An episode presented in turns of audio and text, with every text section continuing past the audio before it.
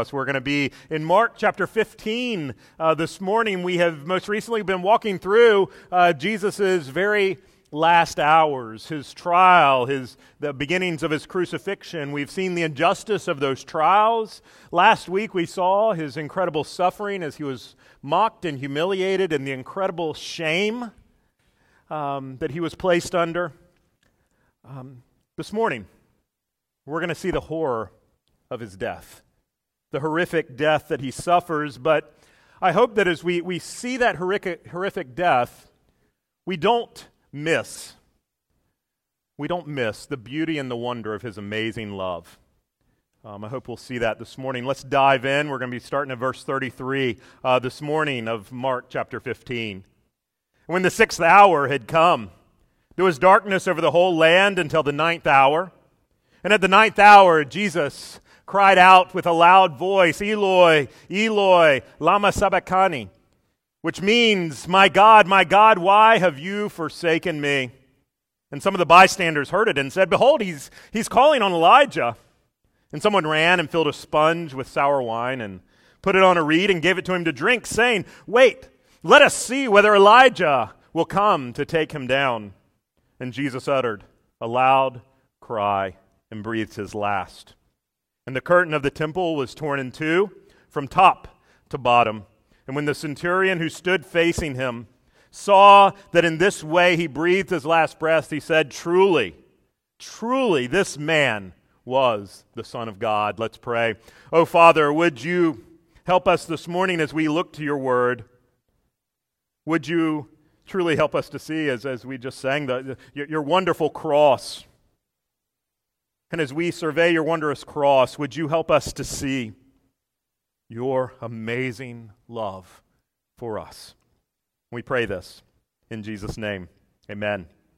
So, just uh, two weeks ago, me and my family, we, we were on vacation. Uh, we weren't here with you guys. We'd actually gone down to Orlando to enjoy some time at Universal um, Resort down there, um, the parks down there. And when we got there that morning, you know, we pull up to the resort, you know, we're going to just kind of throw our stuff down real quick and so that we can just head to the parks. And, you know, I got a plan in my head and I'm ready to go. And, and we get there and we pull into the parking lot and we can't get into the parking lot. You know, it's one of those gate things and it just won't work. You know, I you know, wave my key code over. It just won't work. It won't go up. I'm like, great. You know, and there's a million parking places, not a million, but there's a bunch of parking places in there, and it won't open, and I, I, can't get in there, and it's right there near the entrance, and you know, we got luggage to carry in later that night, and so I start beginning to get a little frustrated.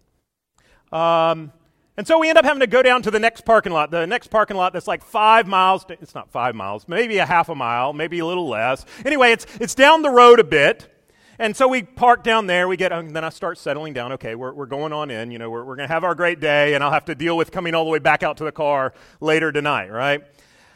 So that night, after a long day in the park, we had a great time. I was exhausted. We get back to the room, and then it's time for me and the boys, you know, to go get the rest of the stuff out of the car. And, and we go out and we, we walk through the lobby, and I say, Does this sound like it's raining out there? And we get out there, we open the door. I mean, it is, it is torrential downpour, you know, like you only see in Florida, right? And I'm like, you know, and the boys could tell you probably more, but I got a little grumpy. Um, I wasn't exactly happy because we, we got to get the stuff from the car. I'm ready to go to bed. I'm exhausted. We got to get this, you know, it's like there's no choice. What do you, what do, you do? I'm not going to wait around an hour to see if it stops.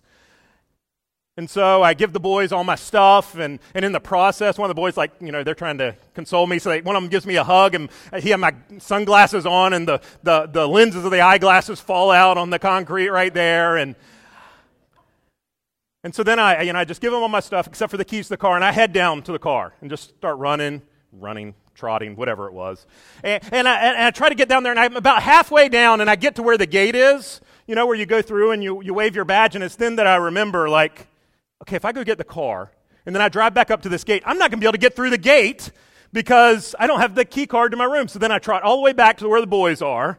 I'm even more irritated because now I'm con- completely soaked and still haven't made any headway. And I get the key and then go back down there and I get the car. And when I got in the car, I realized, you know, it just, it didn't really take but a second.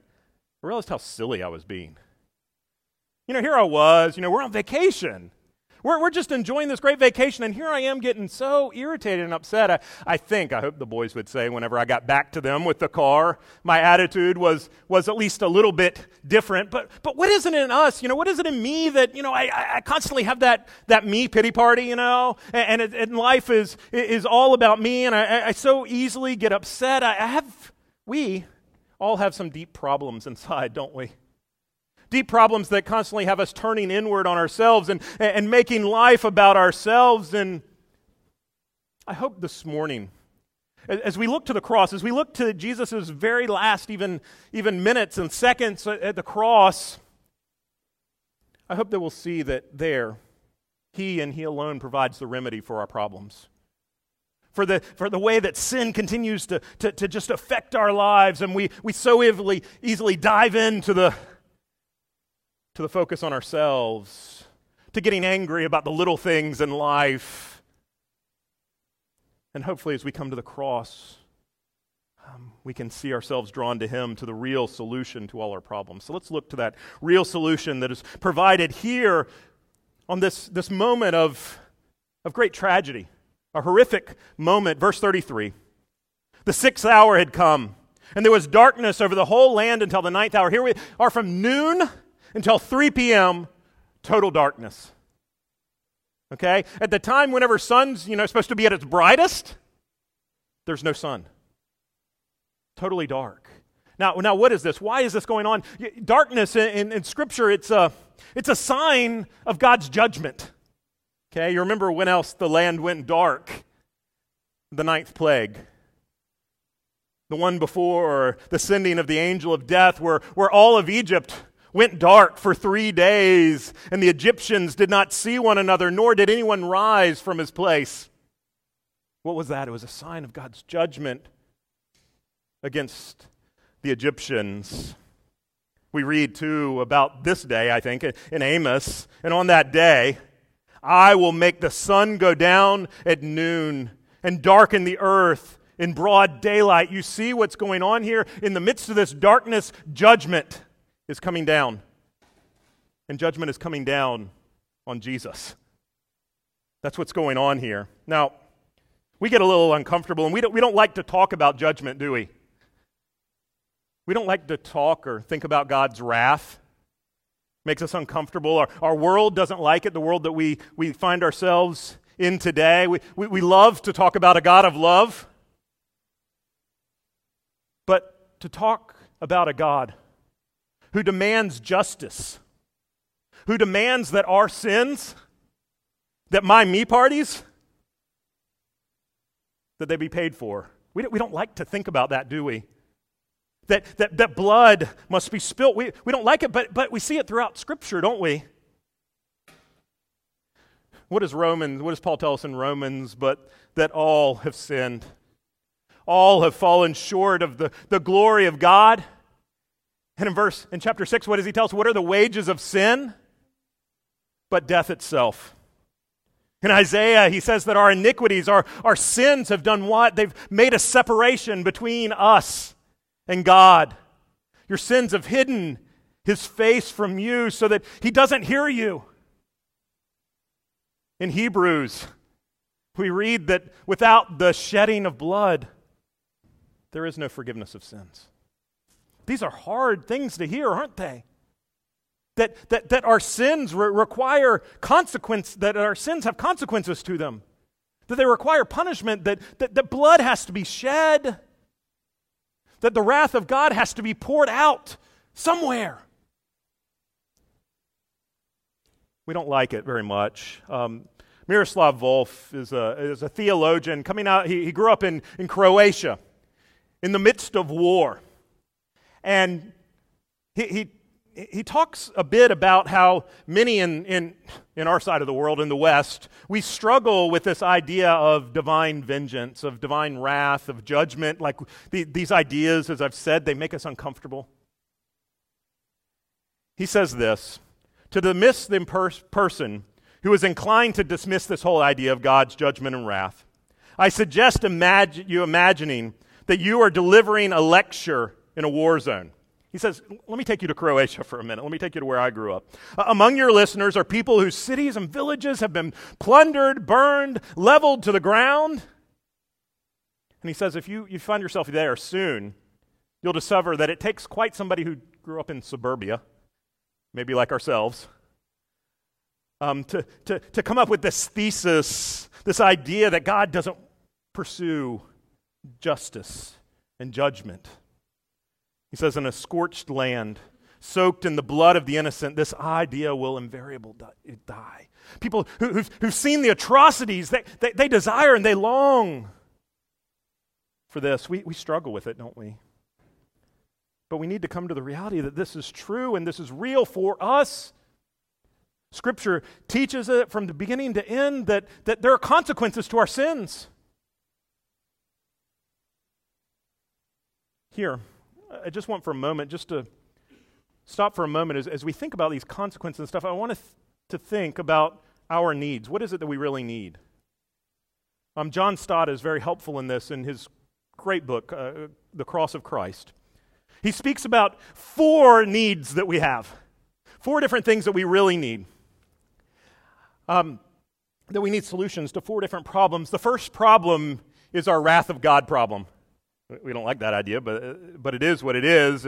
And this is that as the result of sin, we are rightly and should be recipients of God's wrath, right? And, and what do we need? We need something to, to cover that wrath, right? We need something to appease God's wrath on our behalf. So that's our first problem. We have this wrath of God problem. We also have a captivity problem. We, we, we find ourselves captive to what? Sin. We find ourselves in bondage to it. So we have a wrath of God problem, a captivity problem. We have a guilt problem, don't we?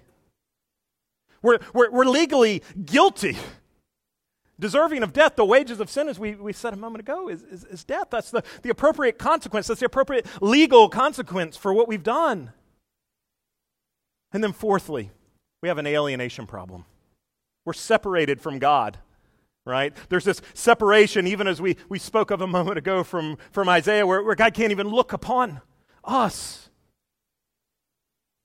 These are the problems that we all struggle with in this world. Everybody. Everybody is born with this problem, these problems, right? Wrath of God problem, captivity problem, guilt problem, alienation problem. What's to be done about it? What, what, what can repair? What, what can fix these problems? And the solution to this problem, the, the repair, if you will, to, to these problems comes in a horrific cry. Verse 34. At the ninth hour, Jesus cried with a loud voice, Eloi, Eloi, lama sabachthani, which means, My God, my God, why have you forsaken me?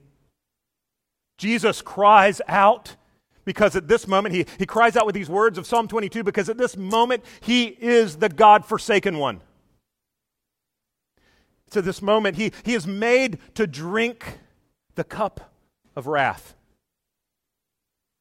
Back in chapter 14, we remember Jesus praying in the garden. And, and what did he pray? What did he ask for? He said, uh, he said Abba, Father, all things are possible for you. R- remove Remove this cup from me, yet not what I will, but what you will. What was he asking? He was asking that he might not have to drink this cup.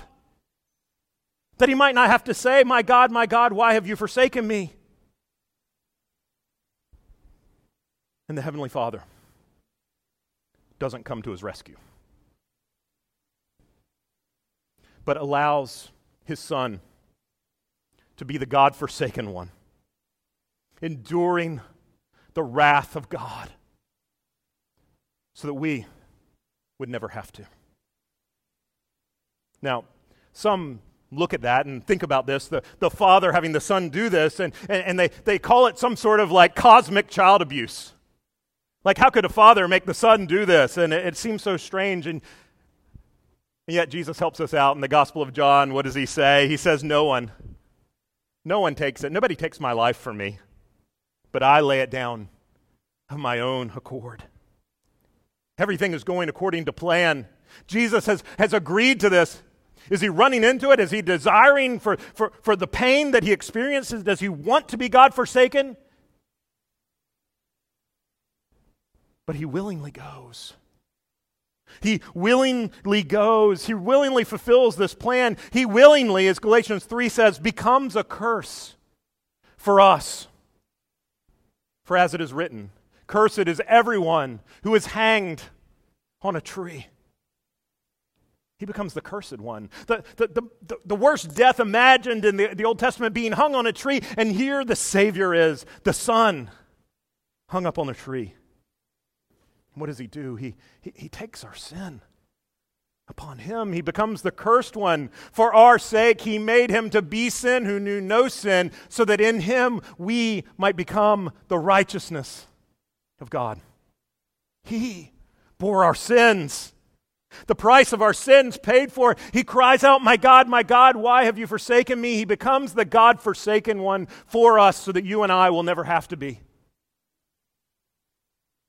Do you see the horrific moment that Jesus was going through?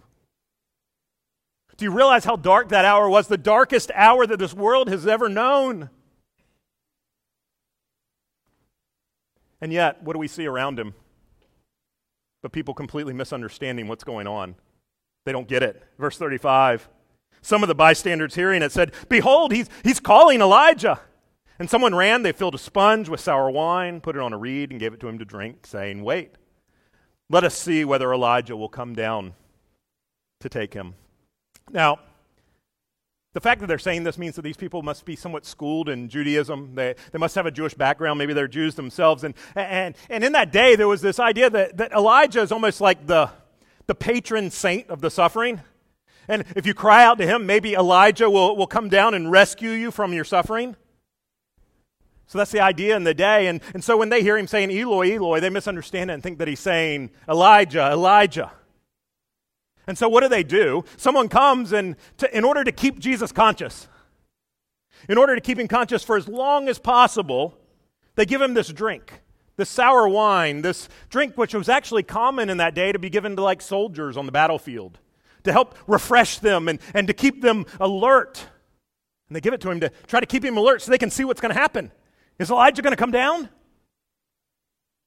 And isn't it quite telling that here, that even in, in Jesus' last moments, no one still seems to get it? The people standing there, they, they don't even seem to get what's going on. His disciples has fled. He's been abandoned by all. He's been abandoned by his father. And the comment of the witnesses is, oh, he must be calling out to Elijah. Let's give him something to drink. Let him stay alert. Let's see, see what happens. Completely misunderstood to the end. And yet, here is Jesus suffering the wrath of God. The judgment of God has come down upon him as he is becoming the God forsaken one. Now, at the same time, we, we think about the, the horror of the passage before us this morning. I don't want us to miss the fact that at the same time, this is horrific. This is so incredibly beautiful so wonderful as we see God's amazing love. There's a reason why we call it Good Friday, right? Yes, it's horrific. But at the same time, it's so, so amazing. I'm sure many of you have been there before. You've been on a mountaintop or at the ocean. You've seen the sun rise, and it just takes your, your breath away as you have that moment of amazement. I remember so many mornings back when I worked out in Colorado of, uh, of being up on the side of a mountain in the Arkansas River Valley early, early in the morning and, and seeing the sun rise over the Arkansas River Valley. And it never got old. Every time it left me in wonder. As I was thinking about this, I was also reminded to a day just a little over 18 years ago. I was at a church in Conyers, Georgia, and the back of the church opened, and in walked Adrian, my bride. And there too, my breath was taken away. Tears were shed, not tears of, oh no, what am I getting myself into? but tears, tears of just wonder and awe of, of both the beauty of my bride, but the, the beauty and the amazement of what was going on at that moment, right? It left me in awe. As we look to the cross, we, we need to be left in an even greater sense of awe, I hope, an even greater sense of amazement. Kids, we're taught from, from early age to sing that song, Jesus Loves Me, right? Jesus loves me, this I know. For the Bible tells me so. We, we all know that. What, how, how does the Bible tell us that Jesus loves us? Right here. There's no, I, I don't think, more beautiful and incredible way that it tells us that how much Jesus loves us, how he loves us so, than we see right here in our text this morning. As Jesus himself becomes the God forsaken one for us on the cross.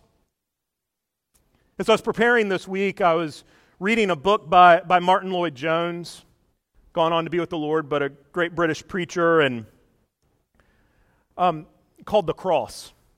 And it is a series of actually nine sermons all on one verse of Scripture. Get that? Nine sermons, one verse. Here's the verse But far be it from me to boast, except in the cross of our Lord Jesus Christ, by which the world has been crucified to me and I to the world spending nine sermons about what? About boasting in the cross, glorying in the beauty and the wonder of the amazing love of God shown at the cross. Do you find yourself boasting in the cross? Do you find yourself in wonder there? Let's just look at it. 37, verse 37, and Jesus uttered a loud cry. He breathed his last. And here, here we see Jesus uh, uh, amazingly, now get this, staying conscious through all of this. This was unusual in, in crucifixion. I mean, guys were in and out of consciousness, yet Jesus seems, what we learn here and in the other, other passage, the, the other gospel accounts, is that he stays conscious through it all. He's, he's, he's in control. We read earlier, right, how he, he's the one who lays down his life, right? He's the one who that chooses the moment, uh, the, the, hour. Don't miss the incredible control. And, and we see here that he cries out that last cry. Mark doesn't tell us what that cry is. In the Gospel of John, we read this when Jesus had received that sour wine, he said, It is finished. He bowed his head and gave up his spirit. He gave it up at that moment saying it is finished. Uh, you, have heard it before. T- tetelestai, this just one word, it's finished, it's completed, it's done. And how do we know that it's completed? How do we know that it's done? What do we read happens next in Mark, verse 38? And the curtain of the temple was torn in two from top to bottom. It's as though the Father comes down out of heaven, ripping the curtain from top to bottom, and it's able to be ripped. Why? Because his wrath and judgment has all been poured out upon Jesus. He has taken our sin upon him. It has been done, it is finished, and the curtain is able to be ripped open because of Jesus' incredible work at the cross. Now, not that you'd be excited to if you were to read like all the stuff written on that verse there's a lot of confusion as to, well, what curtain is this? Because there's actually two curtains in the temple. There's the one in the holy place that, you know, the priest could go into. And then there's the one in the holy of holies where only the high priest can go once a year. And so there's a lot of argument over, well, which curtain is it? Because Mark and the other gospel writers, they don't really make it clear. I think we're, we're going to quote from Hebrews in a second. And, and I think that helps to solidify that it's probably the Holy of Holies, that holiest place where the curtain is ripped. But at the same time, I don't know that it really matters that much. The point is ultimately the same. You see, it's at that moment, as, that, as that curtain is ripped open, what is God the Father saying? Because of the work my Son has done, it's finished. This whole, tis, this whole temple system, it's over. It's done with. There's no need for any more sacrifices. With, with Jesus, we now have direct access to the Holy of Holies, to the holy place. We can go in. There's, there's no need for, for priests to be the go in between between us and them and, and them making sacrifices and other blood to be spilt because the ultimate blood has been spilled. What we're talking about here is the incredible concept of the atonement. of the, the, the way in which Christ has paid it all for us. And because his blood has been spilt, there can be and there never will be for those who are in Christ any condemnation. You see, this is the, the very purpose for what Jesus came for. No, we didn't read it in Mark because it's not in Mark, but, but in John's gospel, whenever, uh, when John the Baptist first sees Jesus at the beginning of his earthly ministry, do you remember what he says? Behold, behold the Lamb of God who, t- who, who takes away the sin of the world. The very beginning of Jesus' ministry. The, the Lamb of God who takes away the sin of the world. And what do we see this morning? But the Lamb of God who is taking away the sin of the world. As Isaiah says, the Lord has laid on him the iniquity of us all. As the author of Hebrews says, so Christ, having been offered up once to bear the sins of many. Therefore, brothers, since we have confidence to enter the holy places by the blood of Jesus, by the new and living way He opened for us through the curtain that is through His flesh. He's opened that curtain for us through His blood, through, through, through being the Lamb of God that takes away the sins of the world. And through that, He's a solution to those problems, those problems that we, we mentioned earlier Remember the first one, our wrath problem?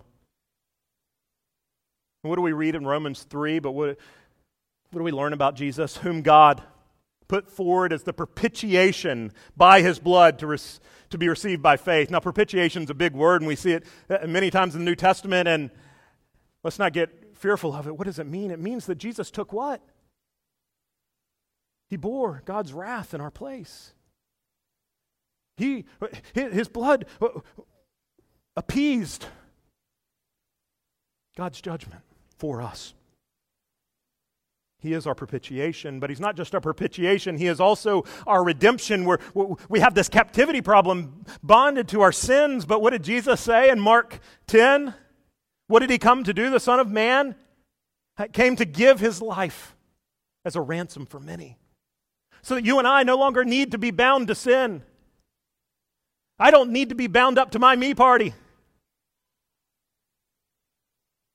I can see it for what it is, and it can be revealed in my heart, and then I can go to my boys and say, I'm sorry for the way that I was talking to you. I, I shouldn't have. I, I, I, I know it's a difficult moment, but that doesn't give me any right. Our propitiation, our redemption. He is our justification, solving that guilt problem, right? That before Him we're, we're legally guilty. Romans 5 9, since therefore we have now been justified by His blood. We've been saved by him for the wrath of God. We, have been justified. We, we, we're declared innocent. Why? Because he has taken on our guilt. He condemned in our place, in our stead, taking the punishment and the penalty for our sins upon himself. Propitiation, our redemption, our justification, and finally our reconciliation. He, he solves that alienation problem, right? We who are alienated from him, what does Paul say in Ephesians? But now in Christ Jesus, you who were once far off have been brought near by the blood of Christ. Jesus is in his work on the cross, in being the God forsaken one, has solved the most important problems that this world knows our alienation from God the, the, guilt that we have before Him, our, our captivity to our sins, and the very fact that we deserve the wrath of God, and He takes it on for us. As Stott said, God's saving work was achieved through His blood shedding. That is, the substitutionary sacrifice of Christ. That's how. That's how all uh, is fixed, if you will. That's the solution to our most deepest problems. And, and how is the world going to respond? Now, here is the amazing moment. The curtain of the temple has been ripped in two. And who, as we kind of read along in Mark's gospel, who seems to be the first one to walk through the torn temple? Uh, the torn temple, the, the torn curtains. Verse 39 When the centurion who stood facing him saw that in this way he breathed his last breath, he said, Truly, truly, this man was the Son of God. Amazing words, especially if you go back to the very first verse of Mark. Mark chapter 1, verse 1. What does Mark tell us? The beginning of the gospel of Jesus Christ, the Son of God. It should be no surprise that here we get to this moment that the centurion is the first one, besides the demons, who knew who he was. The centurion is the first one in the Gospel of Mark to call him who he is, to call him the Son of God. The first one, if you will, to kind of walk through the, that curtain. Now, we want to ask, you know, does he really respond? Does he really know what he's responding to? Does he, he really know what's going on? Does he become a genuine believer? I, I can't answer all those questions about the centurion. But there was something so incredible, as, as nobody else seemed to be getting it. There's something that he got. The centurion had watched who knows how many people die. He'd overseen who knows how many deaths. And there's something so qualitatively different about this one that when the centurion who stood facing him saw that in this way he breathed his last breath, he saw something so incredible that he's left saying the only thing that he can this man must be the Son of God. Truly, this man was the Son of God. Folks, in this passage before us this morning, we, we have this incredibly horrific death of Jesus as he truly suffers the wrath of God. But we also have the, the wonder of the amazing love of our great God, of what he does here at the cross. And it brings us back to Galatians 6:14. But far be it from me. Far be it from me to boast except in the cross of our Lord Jesus Christ by which the world has been crucified to me and I to the world. Martyn Lloyd-Jones says this Do you react like that to the cross, my friend? Have you seen these things in the cross? The Son with the Father and the Holy Spirit sustaining the Son. He offered himself through the eternal Spirit on our behalf to God. It is your reaction to this it is your response to what we've been talking about this morning that decides whether you're a Christian or not. Do not tell me about your good works. I'm not interested. Do not tell me you're a church member. I'm not interested. Do not tell me, uh, do not tell me those things. Are you, and this is the question, are you glorying in the cross of Christ? Is this everything to you? Is this life to you? Is it? Is the cross life to you?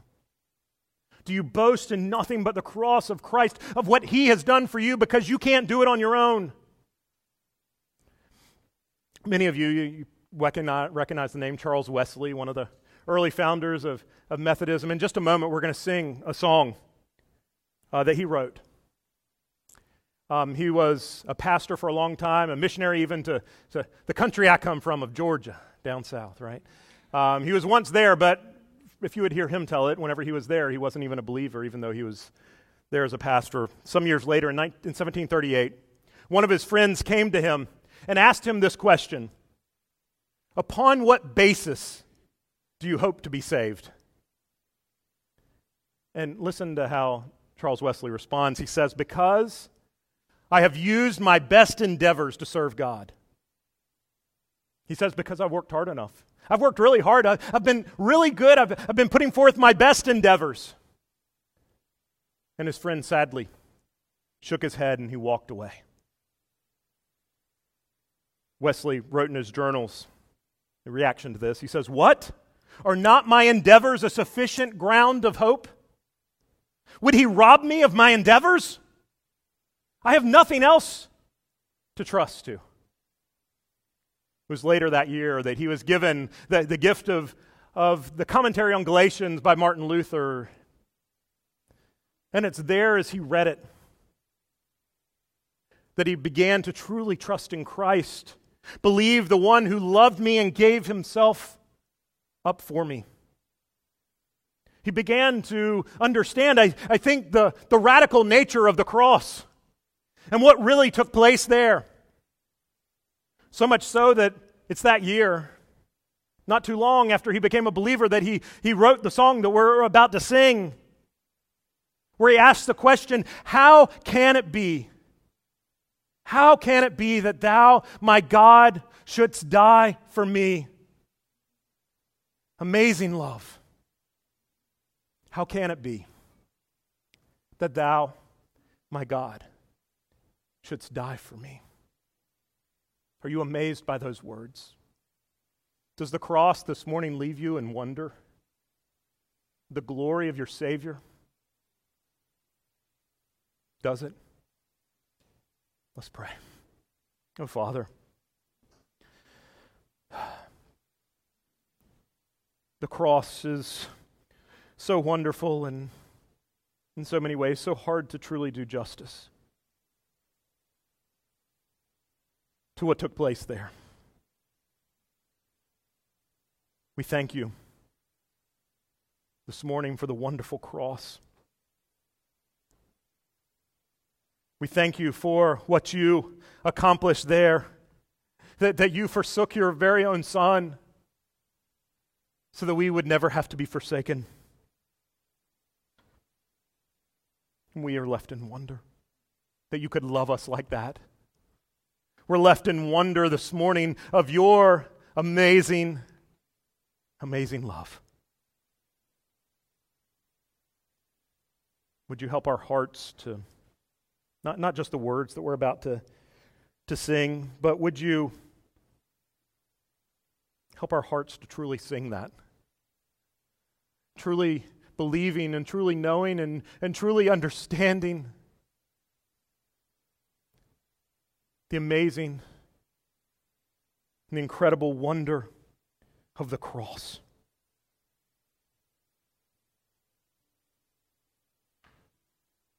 Father, I don't even know how to say thank you. Except to just say thank you for what you have done for us. There are no words that would do it justice. Would you help us to praise you now?